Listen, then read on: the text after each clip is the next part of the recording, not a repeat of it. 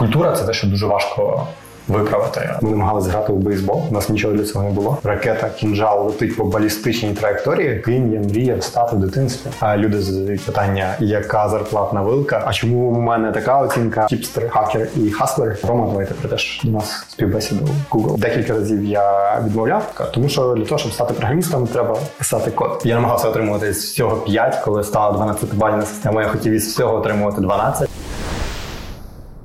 Привіт, мене звати Надія Гульчук. Привіт, я Дмитро Мельникович. Це подкаст «Відверто про IT». У ньому ми розповідаємо про технологічні зміни в Україні та людей, які їх творять. І сьогодні в гостях Роман Апостол, CEO та співзасновник компанії Mate Academy. Привіт. Привіт. Привіт. Роман Апостол, CEO та співзасновник Mate Academy. 35 років. Раніше працював на посаді тімлід в Google. Вважає своїми головними чеснотами передбачуваність та відданість своїй справі. Має кота Валеру. Мріє про 1 мільйон мейтівців. Грає в сквош та має вдома велотренажер. У цьому подкасті ми хочемо познайомити наших слухачів, глядачів більше з вами як з людьми, бо, ймовірно, вас знають лише з однієї сторони, з вашої професійності, через ваші проекти. А мало хто знає, які ви є як люди. Тому можеш розказати, яким було твоє дитинство? Як в тебе все починалося? Класне питання. Я народився у сім'ї вчителів.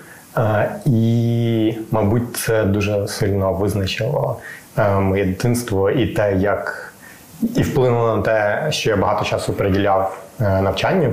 Крім того, в мене є сестра, яка на 2 роки старша за мене. І коли вона в 7 років пішла в 1 клас, мене не було на кого залишити, а оскільки моя мама працювала в школі, то вона зробила так, що я ходив разом із своєю сестрою в 1 клас, коли мені було 5 років, а їй 7. Я сидів на останній парті. Я не вчився, я просто ходив для того, щоб не залишати мене самого вдома. Ось, і це, мабуть, дуже сильно вплинуло на моє майбутнє життя, тому що я сидів, я слухав, що відбувається, і я вивчив програму за 1 клас, потім пішов з нею в 2 клас, і коли мені стало 7 років, я пішов в 1 клас вже по-справжньому, і я все вже знав, і був найрозумнішим в класі, і мені це дуже подобалося. Ось, і так, мабуть, пройшло моє дитинство в тому, що мені подобалось все знати, багато вчитись, і я дуже багато вчився в своєму дитинстві. Я намагався отримувати з всього 5, коли стала 12-бальна система, я хотів із всього отримувати 12.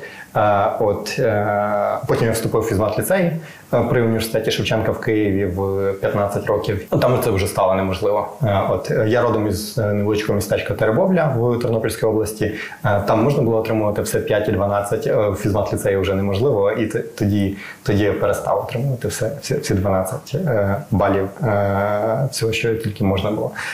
Тому це, мабуть, якось найкраще характеризує про те, як проходило моє дитинство. Дуже багато навчання. Цікавий лайфхак. Наперед піти в школу. Відплавати старшу дитину з младшою. Так.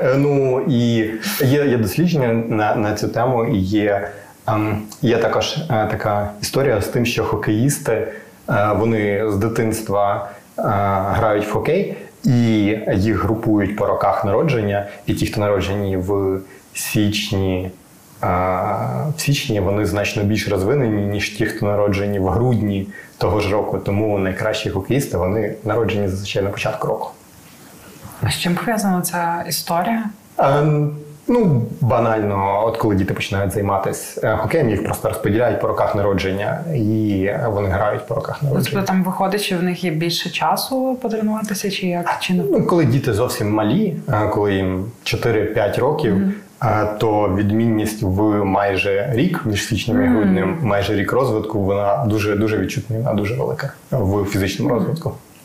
Тобто, виходить, все твоє дитинство, воно було в навчанні? Так. Я, звичайно ж, з друзями також грався, але в першу чергу це було про навчання, і я багато навчався в своєму житті. А можеш розказати викладачами, яких предметів були твої батьки? Фізкультури. Фізкультури? Так. Обидва фізкультури? Так. То ти любив спорт? Ні, з з фізкультури в 5 класі, коли моя мама стала моєю вчителькою з фізкультури, я отримав свою першу двійку, тому що з фізкультурою в мене було не все добре. А були якісь гуртки? Гуртки так, гуртки також були. Я ходив на боротьбу, ходив на якісь танці зовсім недовго. Це, до речі, був теж дуже класний досвід для хлопців. Я думаю, це дуже корисно ходити на танці. Так, тому що там зазвичай багато дівчат і мало хлопців, тому це чудове місце, чудовий гурток, який можна обрати. Але вже в класі 6-7 навчання і математика, воно перекрили все інше, всі інші гуртки, і мене вже не вистачало часу, і я займався тільки математикою. Я їздив на олімпіади з математики, і це підготовка до цього всього займала багато часу, але я дуже вдячний своєму вчителю математики, тому що завдяки його вкладу я в кінці 11 класу поїхав на міжнародну олімпіаду з математики в Мексику. А можеш ще сказати, бо мене насправді дуже тримає історія про те, що ти своєю старшою сестрою ходив в один перший клас. Так. А як в неї було сприйняття тебе, молодшого брата, який ходить і прослуховує всю програму? Як це було? Приблизно, бо ти ж не можеш сказати з її перспективи, як це було, бо ти не вона, але як тобі відчувалося? Діти в дитинстві, вони, мабуть, схильні конкурувати і сваритися, тому їй не дуже подобалось тоді це. Але потім вже, коли я пішов в свій перший клас, ми перестали перетинатися в одному класі, як мінімум. Але я думаю, що природня річ це те, що вона трошечки старша, в них там було якесь старше коло спілкування, і вона сприймала мене як малу дитину, якій не може спілкуватися з дорослими. Ти любив читати в дитинстві? Так. Я дуже любив читати. Всю літературу, яку давали на літо, я читав все. Зазвичай там був такий великий список. Я читав все. Я нічого не пам'ятаю з того всього, що я читав. Художня література, вона в мене не відклалась взагалі ніяк в голові, але я читав точно все, що мені давали, що нам давали на літо почитати. Мабуть, тільки в 5 класі була книжка Володимира Мух, яка вона, мабуть, така трошечки для п'ятикласників ранувата і доросла, і вона так запам'ятовується, викликає якісь емоції і враження, а все інше воно таке ж дитяче і воно в мене зовсім не запам'ятовується. Я б сказав, що література це точно не якась там частина, яка мене сильно цікавила, але я читав багато книжок. А ким ти мріяв стати в дитинстві? Ким я мріяв стати в дитинстві? Це дуже хороше питання. В мене був підприємницький досвід, коли мені було років, не знаю, 8, 9, 10, 11. Мій батько, він займався тим, що він продавав цемент. І оскільки я любив математику, і міг порахувати, математика досить проста, потрібно зважити, помножити ціну на кілограм, на кількість кілограмів і там порахувати гроші. То я був касиром, який це все приймав, зважував і таке інше, коли я був досить малий. І я думаю, що це довгостроково вплинуло на якесь моє бажання робити якусь власну компанію, займатися якоюсь підприємницькою діяльністю. І якщо в дитинстві воно було таке несвідоме, то, мабуть, після закінчення університету я зрозумів, що я хочу робити якусь власну компанію.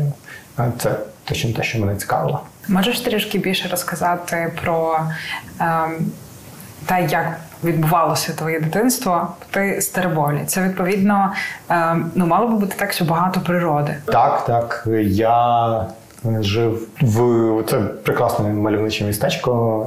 І мені важко уявити, як живуть діти в великому місті. Я особливо був період життя, коли я 4,5 роки прожив в Нью-Йорку, і я бачив там дітей, і я намагався зрозуміти, як проходить їхнє життя, коли в них дитинство проходить на Манхеттені. Це якийсь дуже цікавий досвід. Навіть в Києві, мені здається, це зовсім інший досвід, ніж коли ти виростаєш в невеличкому місті, коли всіх знають, ти можеш практично будь-куди ходити, що робити. В мене були друзі, ми намагалися грати в бейсбол, у нас нічого для цього не було. Що ми ще робили? Катались на санках. Біля мого дому є невеличка гірка, з якою ми каталися, і гуляли невеличким лісом, який у нас був поряд, і готували їжу самостійно, намагалися готувати. Так. Але це не те, що мене дуже сильно цікавило. Тобто, в першу чергу, я все одно робив там задачі якісь розв'язував і готувався до якихось олімпіад. А в тебе був в дитинстві комп'ютер? Мені 35 років, і в дитинстві перший, третій, п'ятий клас комп'ютерів, мабуть, не було взагалі ні в кого. Ось і в класі, я не пригадую вже, чи то в сьомому, чи в восьмому, в школі у нас з'явились комп'ютери. І оскільки я син вчительки, яка працювала в школі, то в мене був доступ. Так. У мене був доступ до комп'ютера, і я почав користуватись комп'ютером. Там нічого не було. Ось там був файловий менеджер, можна було файли повідкривати. Ось. І все. Ну, я переклікав всі кнопочки, які можна було понатискати в Windows і зрозуміти, що там є. І, можливо, навіть... ще там був Квейк. Я грав Квейк трохи. Що це таке Квейк? Гра. Це гра, в якому потрібно бігати і стріляти в монстрів. Це як Doom, щось подібне, так, здається? Так. А можеш ще трішки більше поділитися про школу? Ти як син викладачів. Так. Скажи, чи тебе примушували приймати участь у якихось виступах? Там перший дзвоник, щось таке? Ні. Не було такого? Ні. Його примусили піти в перший клас 5 років. Цього було достатньо. Так, це було достатньо. Ну і в тебе завжди є ось цей... всевидяче око, яке знає все, що відбувається в школі. Ось тому, як тільки щось десь відбувалося, у нас в класі чи в школі мої батьки про це знали одразу, приблизно.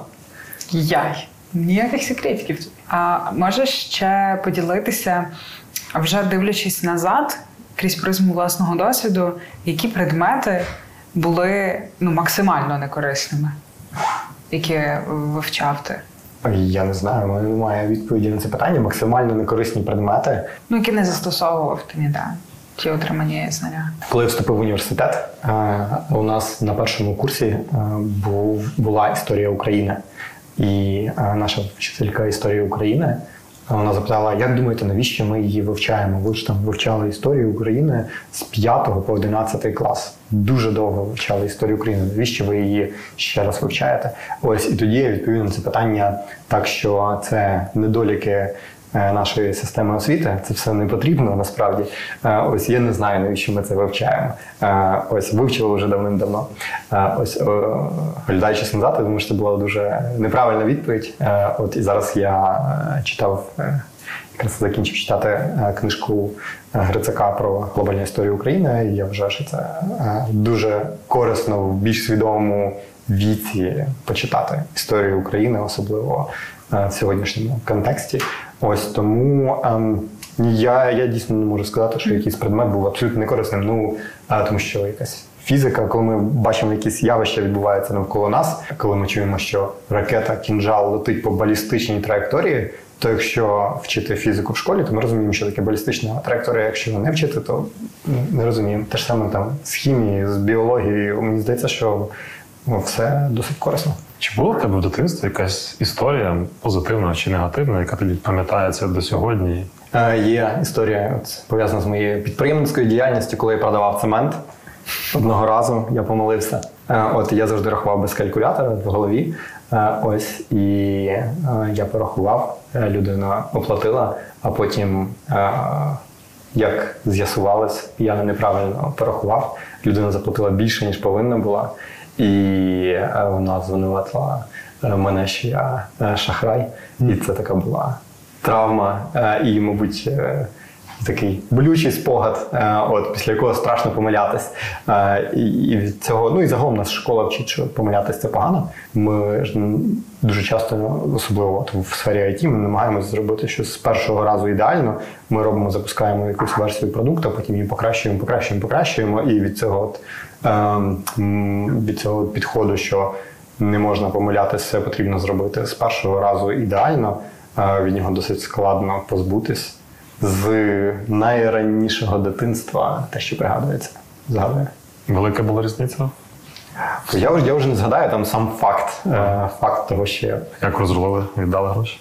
Так. Просто віддали гроші, дається. Якщо фантазувати і намагатись так пригадати, з яким запахом тобі асоціюється дитинство?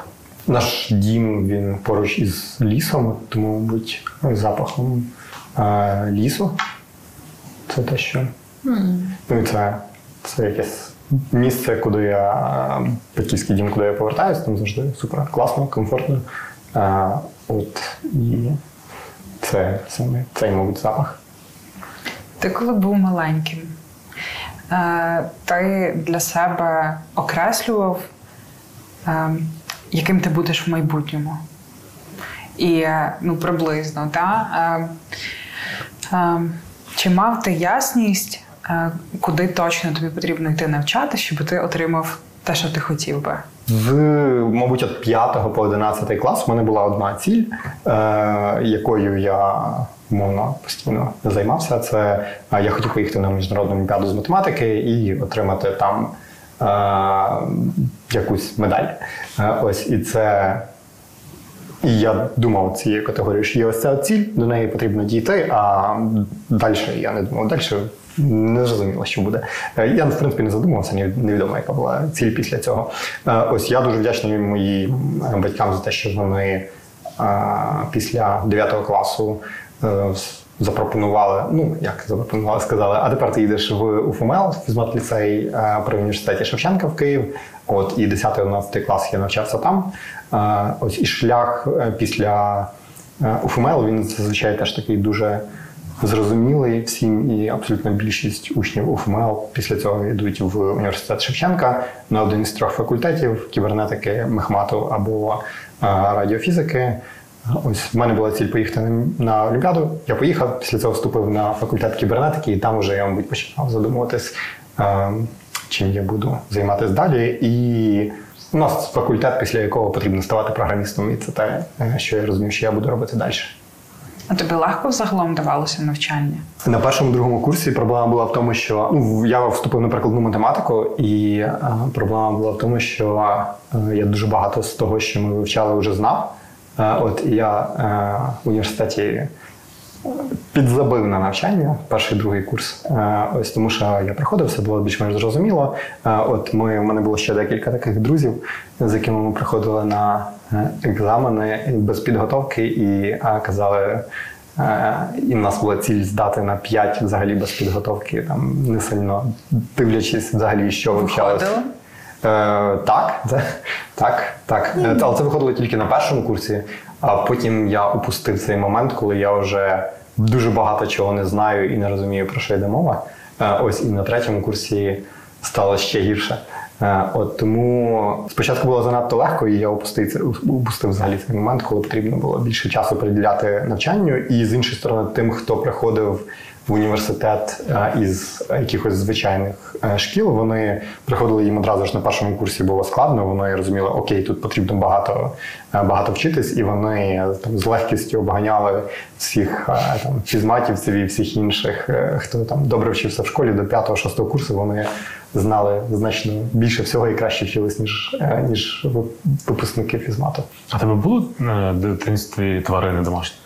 Так, в мене була собака. Все дитинство вона у нас була. Класна собака. Як звали? Його звали Томас. Я не знаю, чому таке ім'я було. Здається, це був якийсь котячий корм. Називаємо собаку. Томас. А тоді це, мені здається, була якась чи то реклама. Ліскас. Так. Добре, що не візьмеш. Що за порода? Звичайно, ми знайшли його. Звичайно, вулична собака. Принесли додому і сказали, тепер він буде жити з нами. Скажи, чи були в тебе на твоєму шляху, поки ти навчався в університеті, і вже перші роки, коли ти практикувався, безпосередньо вже працював, де до тебе заставляли стереотипи? Чи ти стикався з якимись стереотипами? Я, мабуть, в університеті не стикався, але я розкажу таку дуже дивну історію, яку не знаю, можливо, люди мене за це заджаджать. Але коли я працював в Нью-Йорку, Google намагається наймати різних людей, тому що він робить проекти, продукти, якими користуються люди по всьому світі, і якщо в тебе в команді є різні люди, які представляють різні культури, то таким чином можна зробити кращий продукт, який буде підходити для більшої кількості людей. І абсолютна більшість програмістів в Гуглі – це білі чоловіки. При цьому, і вважається, що білі чоловіки, вони privileged на фоні всіх інших людей. І мені казали, що я не розумію, конкретно мені важко зрозуміти інші національності, інші раси, тому що мене ніколи не дискримінували, але я казав, але для мене це було, я хлопець із Тернопільської області, коли я приїхав в Київ, абсолютно більшість людей розмовляли російською мовою. Я кажу, я почувався завжди дискримінований в цьому сенсі, тому що мені, реально це було трохи складно, і коли ти розмовляв українською мовою, на тебе іноді місцями дивно дивились. І я казав, що, хлопці, американці, білі з Америки, і якщо ти Eastern European, який опиняєшся в Гуглі, це два різних білих хлопця, які зазвичай мають зовсім різні бекграунди. Ми всіх сприймали як white dudes. Про нас думали однаково. Хоча я думаю, що життєві шляхи у нас були зовсім різні. В який момент ти поїхав в Нью-Йорк?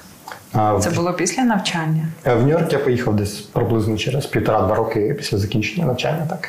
Це була якась програма, чи тебе запросили, чи ти подавався? В мене було багато одногрупників, які опинились в Фейсбуці, Гуглі, інших компаніях, що робить Facebook, Google і інші компанії, коли ти в перший день, коли ти опиняєшся там, тобі встановлюють зустріч із рекрутером з Гугла, і він питає, а кого ти знаєш, кого можна було б, нам потрібно ще, хто зараз не шукає роботу, але кого нам потрібно найняти. І хтось з моїх друзів-одногрупників, мабуть, сказав моє ім'я, і мені раз в півроку писали про те, що Рома, давай ти прийдеш до нас співбесіду в Google. Декілька разів я відмовляв, тому що я був зайнятий стартапом, але я вирішив спробувати, і так я пройшов співбесіду і опинився в Гуглі. А чому ти повернувся?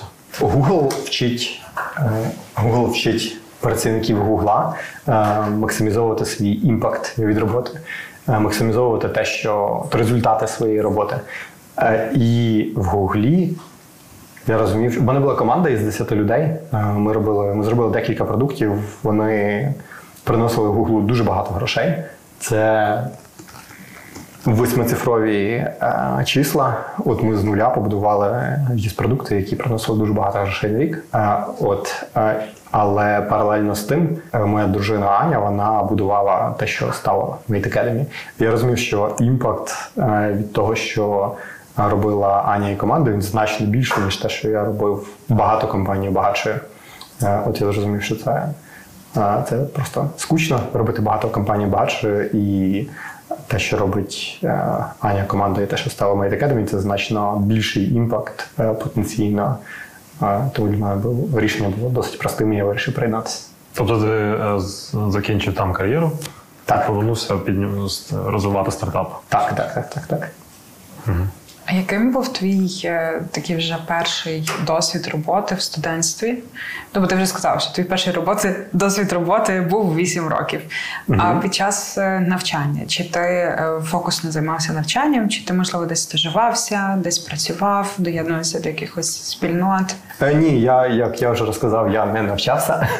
Я погано навчався досить. Я думаю, що можна було значно краще. І я в кінці першого курсу почав працювати програмістом, спочатку із одногрупником.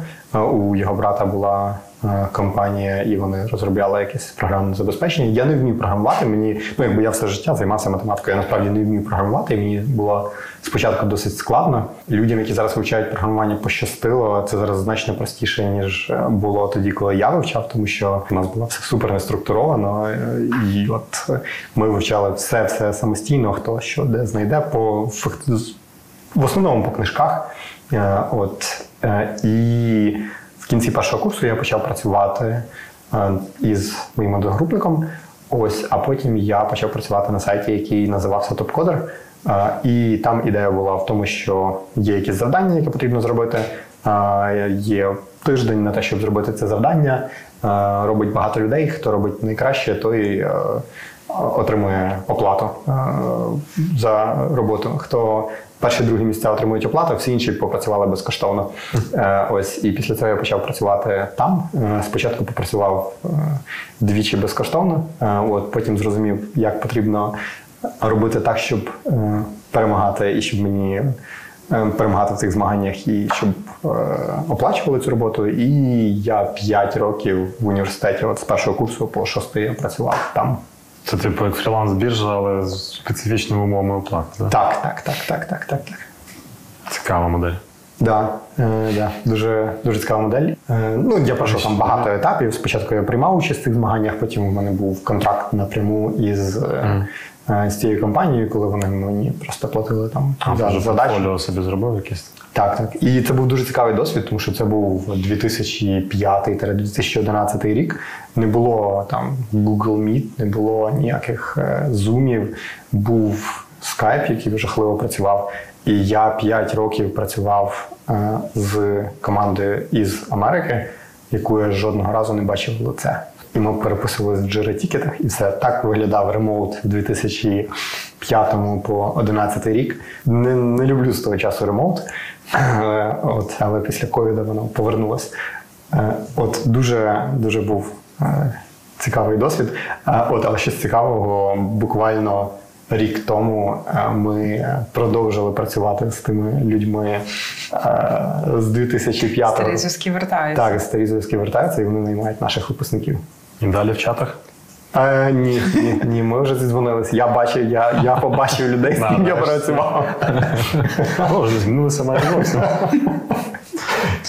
А ти, коли навчався, то ти жив в гуртожитку, виходить? Я перший 10-11 клас я жив в гуртожитку в фізмат-ліцеї. Потім на першому курсі я також жив в гуртожитку, але я дуже швидко зрозумів, що я хочу жити не в гуртожитку. Тому я швидко почав працювати, і вже з другого курсу я орендував квартиру із своїм другом, який був поруч із гуртожитком, що було дуже зручно, який був реально в декількох хвилинах від гуртожитку. І це було ідеальне комбо, тому що можна було мати виселити з гуртожитку і працювати вдома. Якби ще трошки вернувся до школи і початку університету, ліцею, тобі ж було тоді скільки? 15 років? Так. І батьки тебе відправили з Тернопільської області в Київ самого. Так. Як це взагалі відбулося? Вони не боялись? Мабуть, боялись, але вирішили, що це потрібно зробити. Це і за що я їм реально дуже вдячний. Ви не обговорювали цю історію? Мені було 15 років, я не те, щоб сильно приймав якісь рішення. Навіть зараз? Зараз? Так, загалом ми говорили. Це було точно правильне рішення. Я їм реально дуже вдячний за це. Я вважаю, що пошвидше стати самостійним. І для мене це дуже прискорило якийсь процес дорослішання, і це було дуже, дуже корисно, я вважаю, в ретроспективі. Мабуть, в перший місяць навчання в ліцеї я був не в захваті від цієї ідеї, мені це не подобалось, я не розумів, навіщо все це відбулося. Але зараз я вважаю, що це було дуже хороше і правильне рішення. Є ще сайд-ефект від таких речей в тому, що ти часто залишаєшся як емігранти, коли вони виїжджають із країни, в них формується їхня думка про країну, звідки вони виїхали, вона залишається на тому етапі, коли вони виїхали. Тому, якщо є якісь в Нью-Йорку мігранти з України, то якщо вони виїхали в 90-ті, вони не знають, що в Україні супермаркети. От для них, вони в шоці, коли вони дізнаються, що в нас є в Києві якась вегетаріанська чи веганська їжа. І точно так само і з батьками, якщо ти виїжджаєш в 15 років, починаєш жити самостійним життям, то ти якби залишаєшся 15-річним для своєї сім'ї. І це дуже дивно, і це потрібно проговорювати іноді. Приїжджаю з бородою, такий... У мене немає бороди, тому... Хто це? Хто це? Хто це? Можеш поділитися, в який момент, можливо, це було впродовж твоєї першої роботи, не там, де 8 років, а може і там, я не знаю, або твоєї поїздки вже після навчання в Нью-Йорк, якийсь такий найцінніший урок, який ти отримав від людей, з якими ти працював? В Гуглі свого часу я проходив тренінг, який в основному проходять селзи. Я не знаю, чому я його проходив, мабуть, тому що мені хотілося бути з часом не тільки інженером-розробником, а ще чимось іншим займатися. І цей тренінг він був про комунікацію з людьми. От. Там була гра, в якій я дуже чітко розумів правила, і я вивчав теорію ігор в університеті, в нас там були всякі різні важливі поняття, вивчали рівновагу за нешем і таке інше. І, в принципі, я не буду вдаватися в деталі цієї гри, але суть в тому, що теоретично я розумів, що нам потрібно зробити для того, щоб перемогти. Але в грі були деякі нюанси, які вони більше відповідають реальному життю, коли є якісь непередбачувані речі. І через те, що з'явилися ці непередбачувані речі, то результат нашої команди був суттєво гірший, ніж він міг би бути. І урок, який я з цього виніс, в тому, що потрібно будувати довгострокові відносини з людьми, бути максимально чесним, відвертим, нічого не приховувати. І тоді оці непередбачувані речі, які з'являються в житті, вони ні на що не впливають, коли є максимальна транспаренція і прозорість в тому, що ти робиш, і не мати ніякої hidden agenda. І це те, що ми дуже активно культивуємо в команді. А чи був в тебе якийсь ментор чи наставник?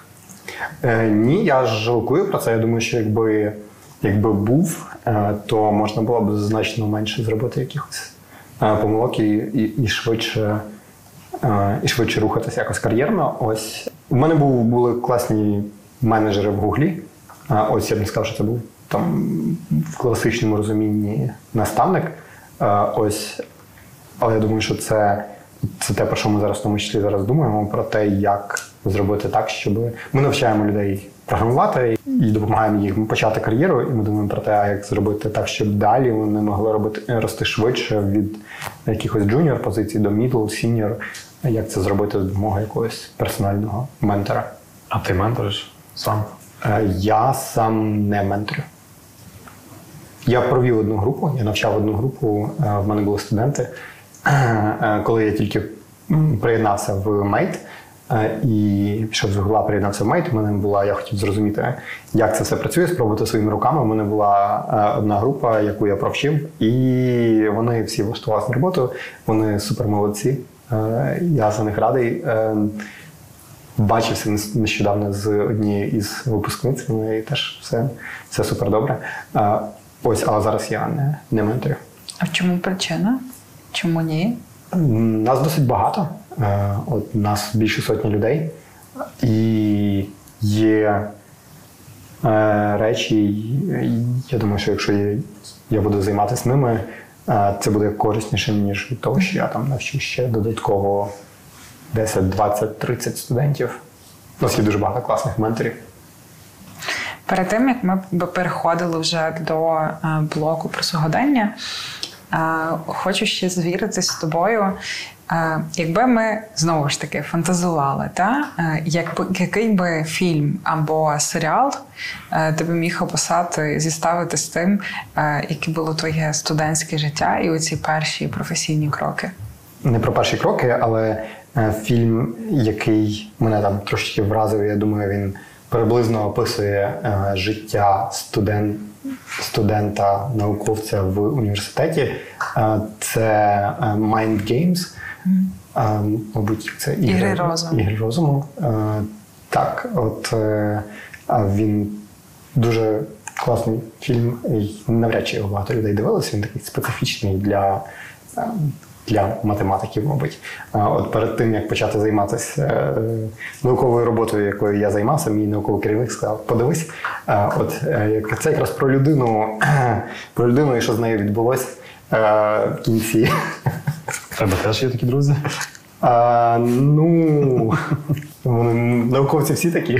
А вони зараз з нами? Не тут. Ти розповідав, що ти повернувся в Україну для того, щоб приєднатися до команди своєї дружини, та? І на позицію кого ти прийшов? Чи нормально вам взагалі взаємодіяти в одній команді? Так, нас три співзасновники.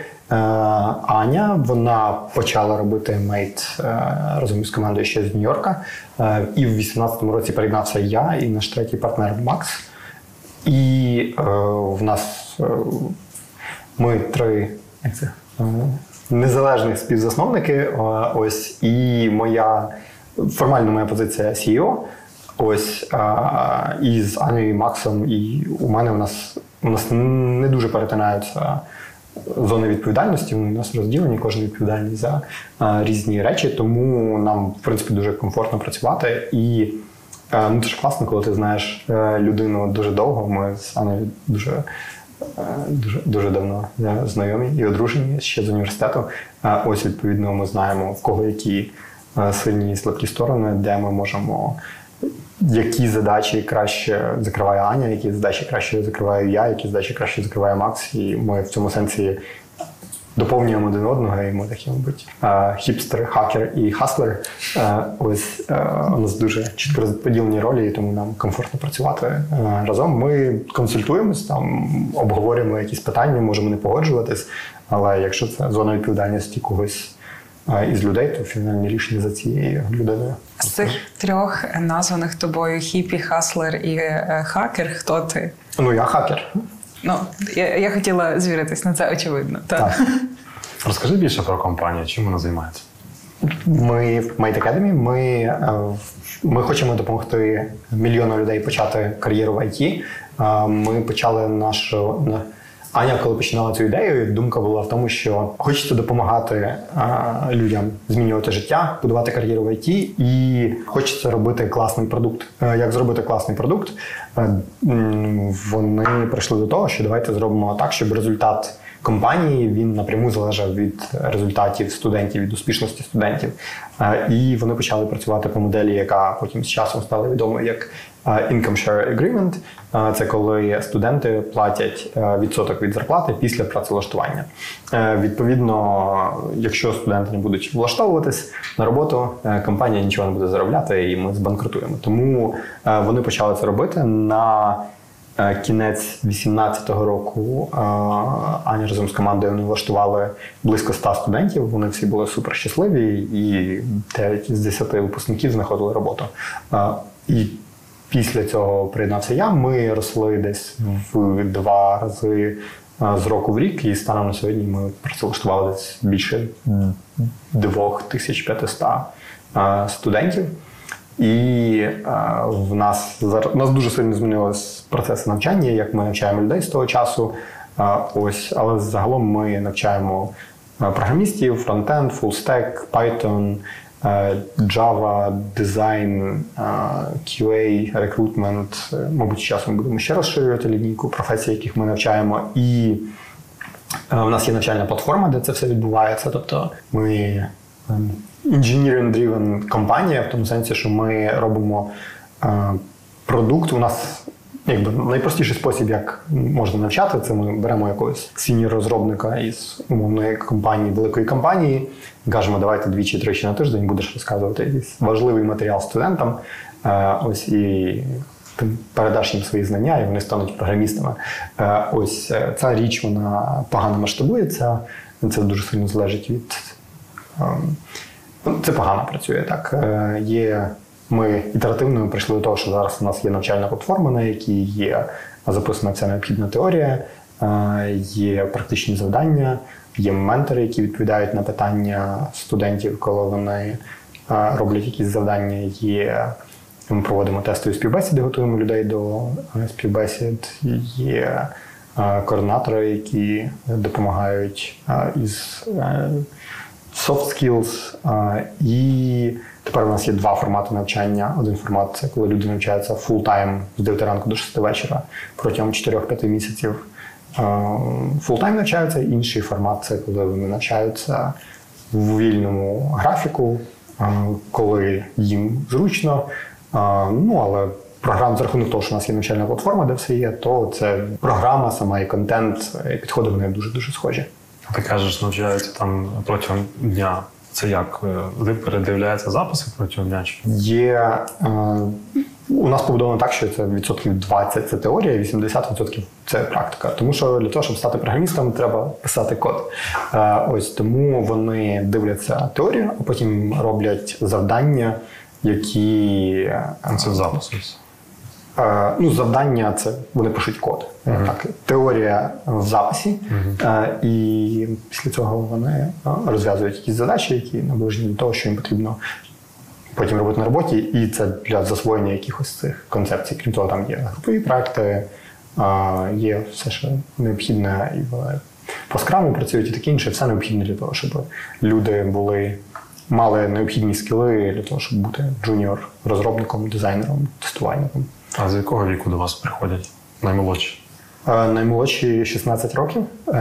Чому 16? Тому що ми беремо людей, які після цього хочуть працевлаштуватись. Mm-hmm. Тому що якщо вони не будуть працювати, то ми їх безкоштовно повчимо. Це відповідно невигідно. Так. Тому ми беремо з 16 років в Україні. Це вік, з якого можна працювати. І наш найстарший студент, чи то 56, чи 58 років. Це працевлаштований. Це не людина, яка повчилась. Це людина, яка в 56 чи 58 років вирішила стати Java-розробником і стала.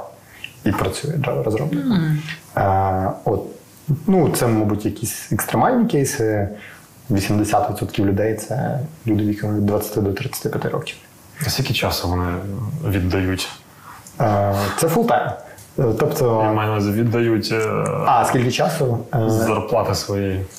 Це 3 роки 12%. Ми навчаємо зараз в Україні і в Польщі. Тобто 3 роки зарплати 12% щомісяця від окладу? Так. Це дорожче, ніж будь-які інші курси, які є на ринку. Але в нас і результати суттєво кращі. Люди, які приходять до нас, вони реально влаштовуються на роботу. І ми для цього багато робимо. Крім того... Допомагаєте влаштуватися. Так, ми дуже сильно зацікавлені в тому, щоб люди влаштовувалися, тому ми багато допомагаємо. У нас немає там, наприклад, на 2,5 році роботи відчуття, що щось не туди гроші віддають, постійно віддають і віддають. Чи ви якось підтримуєте постійно якісь сапортити цю роботу? Так, звісно, в нас же ж він модель, тому ми зацікавлені в тому, щоб вони росли швидше. І в нас є відділ кар'єрної підтримки, який після того, як людина вже почала працювати, ми їм допомагаємо рости швидше. Клас. Це компанії цікаво, та, яка наняла, по суті. Так. Вона з себе знімає цей головний біль навчання, просування. І там є дуже різні випадки. Є випадки, коли людина, влаштувалася на якусь першу роботу $800, через півроку, рік у неї там 1200, і вона хотіла б змінити роботу і там просила 1600-1700, а ми її інтерв'юємо і кажемо, ти дуже круто попрацював, ти дуже багато всього вивчив і ти можеш отримати ще вдвічі більше. Це, звичайно, було до війни, і бувало таке, що люди, вони нам в результаті заплатили супербагато, але людина пішла не на 1600-800 $, як вона планувала, на 3000. Чекайте, це людина, яка від вас пішла, вона не прив'язана до одної компанії? Ні. Ага, це ви супроводжуєте саме людину. Так. Як трансфер в футболі, в оренду. Так. На 3 роки.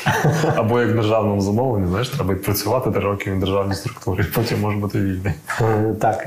Люди часто хвилюються і кажуть, блін, а що якщо ви мені дасте роботу, яка мені не буде подобатись, ну, фінальне рішення завжди за людьми, і ми допомагаємо пройти в... Ми не готуємо під якусь одну конкретну компанію і кажемо, от, все, тепер ти тут працюєш, ми готуємо. У нас наші студенти працюють десь більше 700 компаній. Тобто сьогодні 2000 плюс-мінус випускників? 2500. І до мільйона ще є куди рости. Так, до мільйона ще є куди рости, і ми не знаємо, як зробити мільйон, але за рахунок того, що ми ставимо якісь складні цілі. От ми розуміємо, що якщо ми будемо... Якби ми не ставили цих цілей, то ми, мабуть, так і влаштовували по 100 людей на рік, як ми це робили в 2019 році.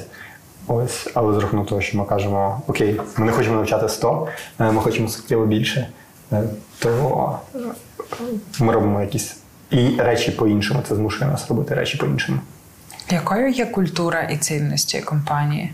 Культура компанії, вона завжди десь на 50% це культура фаундерів і 50% це культура інших людей, які приходять. Ми дуже ретельно до цього ставимось, і ми по мірі того, як компанія еволюціонувала, ми розуміли, яких людей ми хочемо бачити в компанії довгостроково. Читали досить багато книжок на цю тему, і найбільше нам сподобалась книжка про культуру Netflix «No Rules, Rules».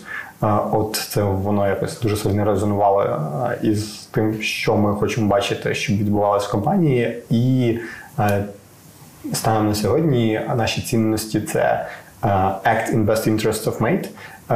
Людям дуже часто потрібно приймати рішення, і ми не хочемо писати правила на всі поведінки, на всі випадки життя.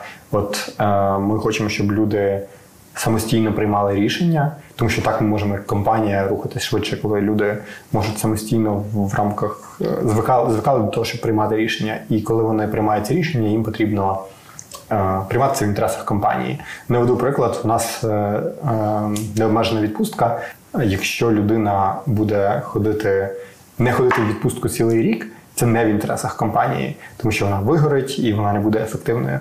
От, якщо людина буде ходити на 2-3 місяці на рік у відпустку, це теж, мабуть, не супер в інтересах компанії. От, а далі для людини потрібно знайти оцей баланс, коли вона ходить у відпустку, тоді, коли це потрібно, для неї зручно для команди і так, щоб ми загалом як компанія рухалась вперед. Крім того, ми любимо humble людей. Не потрібно путати humble із shy. Загалом, я думаю, в IT-індустрії всі чули це слово, і це про оскільки ми хочемо, щоб люди росли, то люди не можуть рости, якщо вони впевнені в тому, що вони праві, дуже часто не чують думки інших людей.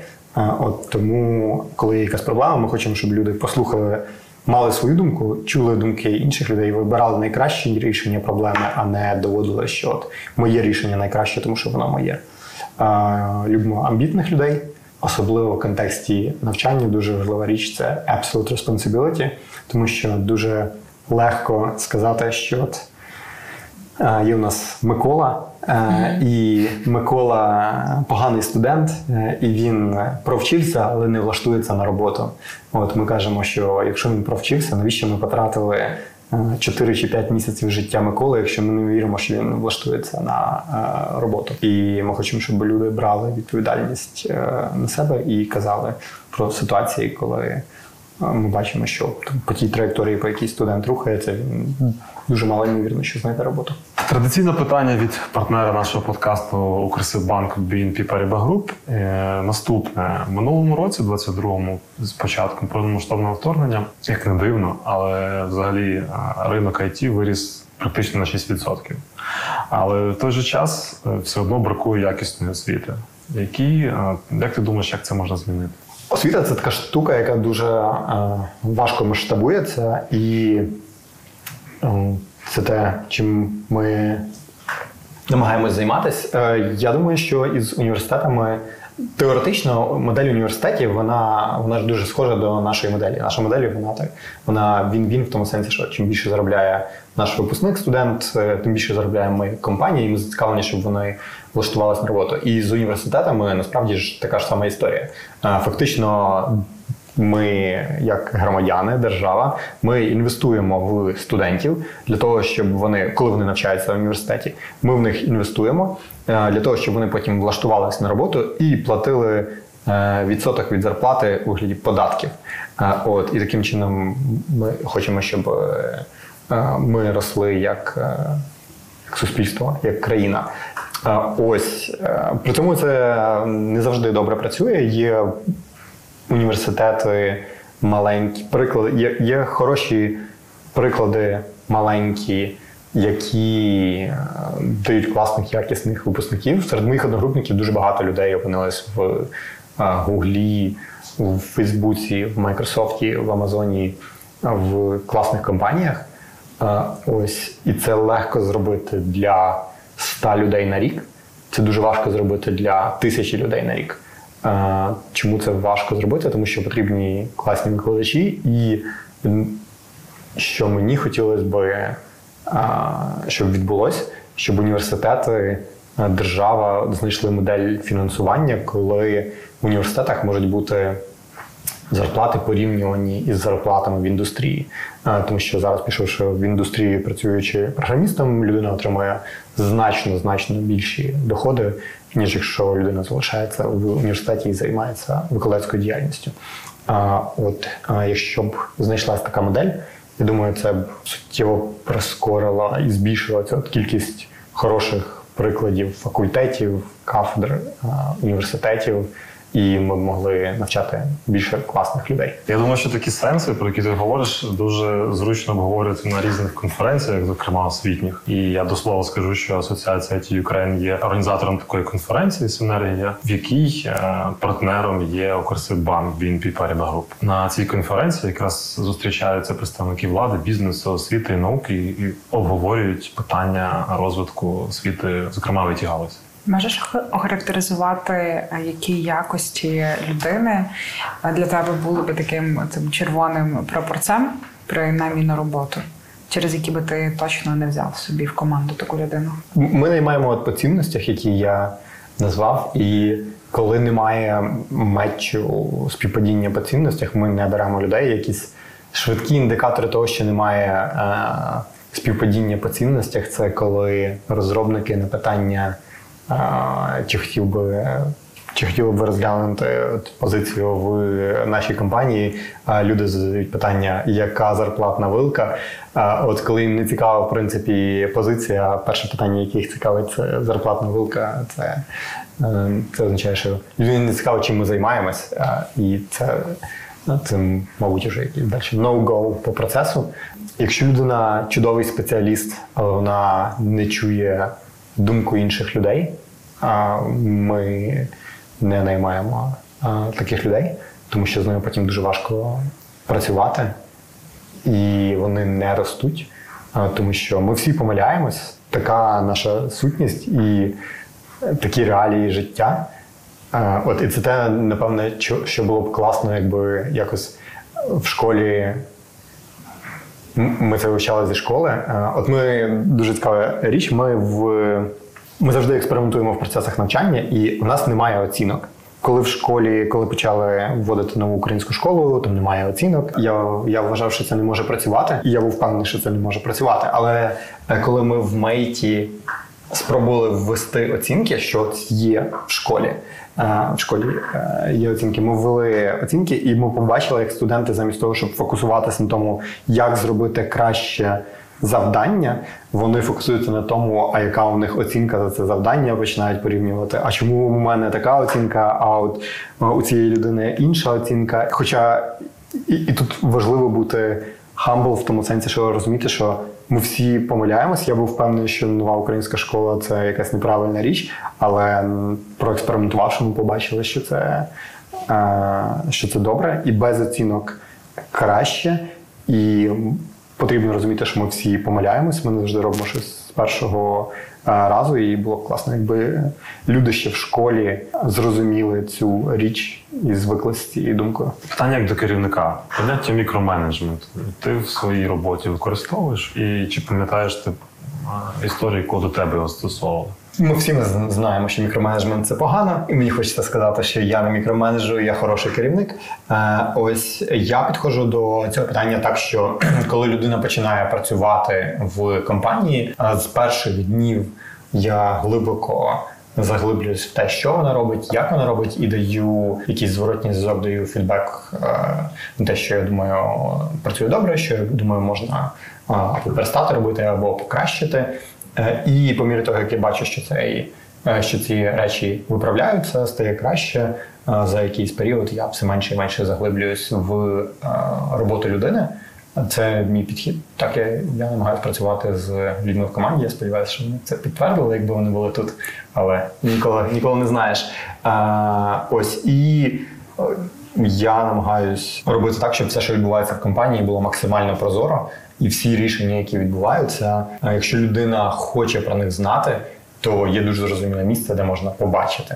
У нас дуже, дуже відкрита культура, дуже багато, абсолютно більшість рішень вона приймається не на зустрічах, не на дзвінках, а вона приймається в якихось документах, які широко поширюються в рамках компанії, і будь-хто може висловити якусь свою думку, і за рахунок цього, я думаю, що в людей, в яких хто хоче бути обізнаним і знати, що відбувається в компанії, в них є ця можливість, і бути обізнаним і знати, що відбувається в компанії, допомагає людям бачити велику картинку і приймати кращі рішення. Що тебе дратує в бізнесі? Нічого. Я дуже спокійна, не дратівлива людина, у мене немає речей, які мене дратують. А хто у вас там з трьох дратівливий? Так не може бути, щоб всі були спокійні. Аня найбільш емоційно реагує на речі, які неправильні, і вона і це чудово, тому що вона завжди підсвічує те, що я чи Макс можемо не помічати, а вона їх дуже добре підсвічує нам, скажімо так. Баланс, так. Синергія. Круто. Де ти береш мотивацію і натхнення сьогодні? Я підписаний на сайті DOU.ua. Є форум, там є тред, там є гілка, де наші випускники пишуть відгуки про навчання в Mate. Зазвичай вони пишуть ці відгуки після того, як вони працевлаштувалися на роботу. І я отримую email-notification. Практично кожного дня я отримую такі відгуки, і це для мене мотивація рухатись далі і розуміння того, що ми на правильному шляху. Там дуже багато класних історій, як люди змінили своє життя. А хейту нема? Звісно, у нас є навіть особистий хейтер, який, я впевнений, що він прийде в коментарі. Якщо це буде відео на Ютубі, він під це відео також прийде і напише, і ми всі дізнаємось про нього. Ми передамо йому привіт. Да. Володимир передає йому привіт. Отже, хейт є.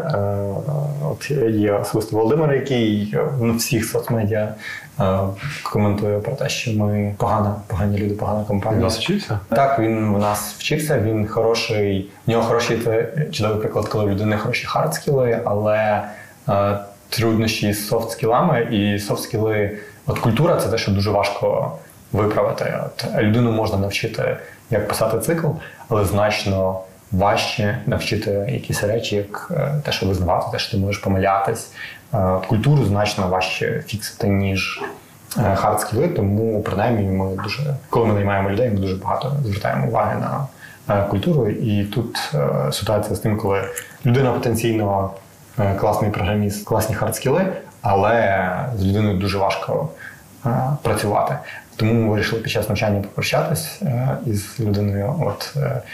Звичайно, що в таких ситуаціях люди ображаються. І ми отримуємо всі ці емоції. Розкажи, будь ласка, як ви з командою працювали і як компанія адаптовувалася з початком повномасштабного вторгнення? Мені відомо, що ви започатковували різні такі міні-проєкти, ви багато волонтерили. Можеш про це більше розказати? Так, війна багато Багато чого змінила. У нас перша наша міжнародна група студентів, кого ми навчали англійською мовою із Південної Африки, із Польщі, з Румунії. Вона почала навчання за тиждень рівно до повномасштабного вторгнення Росії. Ось, і нам потрібно було багато на що відреагувати. З цією групою ми сказали, що у нас 2 тижні канікули, вибачте. От я був, що дуже приємно, що ми всі дочекалися, і після цього ми продовжили навчання. Нам потрібно було допомогти членам команди опинитися в безпечних місцях.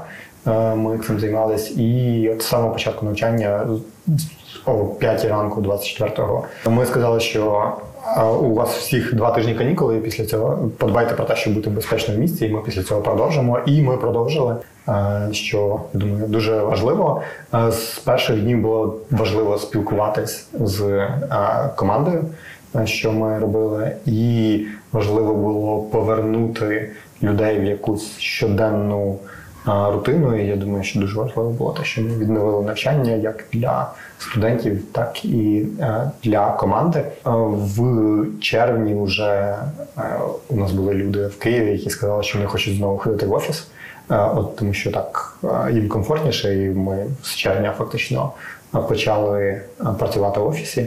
Після цього було багато цікавих етапів із підготовкою до блекаутів, із генераторами, покупками пального, і потрібно було зрозуміти, де ми його будемо зберігати, тому що це насправді не такі прості питання. От було дуже багато знань, які ми хотіли б не знати.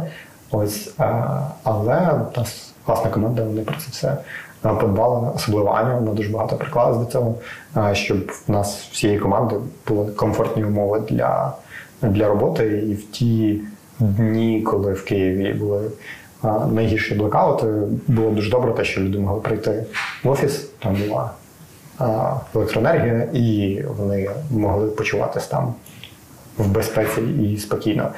Ну і з перших днів ми як компанія намагаємось допомагати ЗСУ для того, щоб наближати нашу перемогу. В нашому випадку це в основному в якихось грошовому еквіваленті ми донатимо на ЗСУ. Чи ти використовуєш в своїй професійній діяльності свій персональний бренд? Якщо використовуєш, то як? Той факт, що я працював в Гуглі, він 100% викликає довіру в тому сенсі, що я розумію, що потрібно, щоб люди почали кар'єру в IT. Я розумію, як повинен виглядати хороший програміст. Ось. І це, я думаю, що точно допомагає. Допомагає нам, як компанії, отримати довіру наших студентів. Так, додана вартість. Твій досвід, виходить. Так. Ну, загалом так, тому що я дуже активно приймаю участь в розробці загалом програм, того, чого ми навчаємо людей, для того, щоб у них потім була хороша кар'єра, і ми не вчимо фреймворк-девелоперів, ми вчимо повноцінних інженерів, які розуміють, як все це працює, а не якийсь конкретний фреймворк чи бібліотека. Окей, ну це якби досвід такий вже відбувся, і ви там використовуєте, але якась системна комунікація тебе як персони, присутність на, не знаю, подіях, соціальні мережі, статті, публікації, чи є це все? Я зараз почав вести телеграм-канал, і де пишу про роботу, про те, що, я думаю, важливо людям робити для того, щоб в них була класна кар'єра, і це на основі того, що я бачу в роботі з командою, що в нас відбувається в команді з студентами, і свого попереднього досвіду. Це для кого цей канал? Цей канал для людей, які хочуть будувати кар'єру. Угу. Багато. В широкому розумінні. Багато вже підписників? Я буквально нещодавно почав.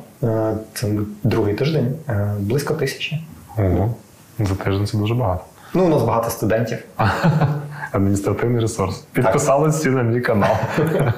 Можеш більше розказати про програми, які ви створили спеціально для військових і для сімей військових? Для військових, які учасники бойових дій, ми наше фултайм навчання воно буде повністю безкоштовне, і навіть після працевлаштування вони не будуть сплачувати відсоток від зарплати.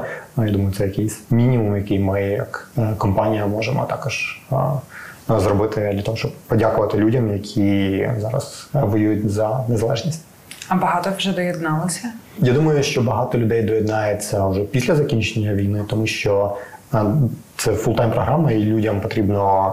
Вони не можуть це поєднувати з службою в армії. Ну, є люди, які вже повернулись і доєднались. Я думаю, що більше буде після закінчення бойових дій. А де можна про це дізнатися більше? Але це у нас на сайті є посилання, як стати нашим студентом. Ми залишимо теж це в описі до цього відео. Так. І на завершення нашої розмови коротенький бліц. Це коли я задаю питання, ти не роздумуєш, я знаю відповідь. Скажи фразу чи слово, якими ти підбадьорюєш своїх колег. Мабуть, ти молодець. Ну, коли люди роблять класну свою роботу, я кажу, ти молодець. А свариш? Давай подумаємо, що можемо зробити наступного разу, щоб це не повторювалося. Це точно свариш? А що тобі, як ти вважаєш, є найбільш нестерпним з точки зору команди? В мені. Я досить вимогливий. Я вимогливий, якщо є якісь очікування, то я хочу, щоб ми цьому відповідали. Твоє guilty pleasure? Якийсь період я якось хейтив себе, коли не робив щось продуктивне, а потім зрозумів, що нам потрібно відпочивати. І я дивлюсь і спорт, якийсь, будь-який, приблизно. Це потрібно просто для того, щоб відключити мозок і перепочити, подумати про щось інше. Угу. Довше поспати чи піти потренуватися? Піти потренуватися. Де ти тренуєшся? Чи? Вдома. У мене є... просто вдома. Приготувати самому, замовити чи сходити в ресторан? В основному замовити, потім сходити в ресторан і після цього приготувати самому. Костюм, худік чи спортивка? Худі. Весь день зустрічей чи переписки, листування? Переписки і листування. Клас. Документи, я б сказав, документи. Бачити, говорити чи чути? Чути. Вечірка, сімейний вечір чи вечір наодинці? Вечірка, потім сімейний вечір і потім наодинці. Улюблений читміл? Читміл. Бургер, мала. Бургер. І кола. І кола, звичайно. Без цукру. І останнє, що ти слухав в наушниках, коли йшов до нас? Я не слухаю в наушниках нічого. Okay, я сиджу на роботі в наушниках, в яких нічого не грає. От це просто спосіб зробити так, що дати зрозуміти, що я працюю, мене краще не відволікати. І там глушить весь звук? Так, і там нічого, абсолютно. Ти не чуєш навколишнього середовища? Ні, я чую, вони не шумоподавлюючі, вони звичайні наушники. Але там ніхто не підходить? Але там нічого немає і ніхто не підходить. Окей, а тоді... як, не те, що ніхто не підходить, але люди підходять тоді, коли дійсно потрібно, а не просто так. Що слухав тоді останнє? Що слухав? Який трек? Який трек? Зараз слухаю українську музику, от все, що є українське на Spotify, не знаю, калуш і все схоже.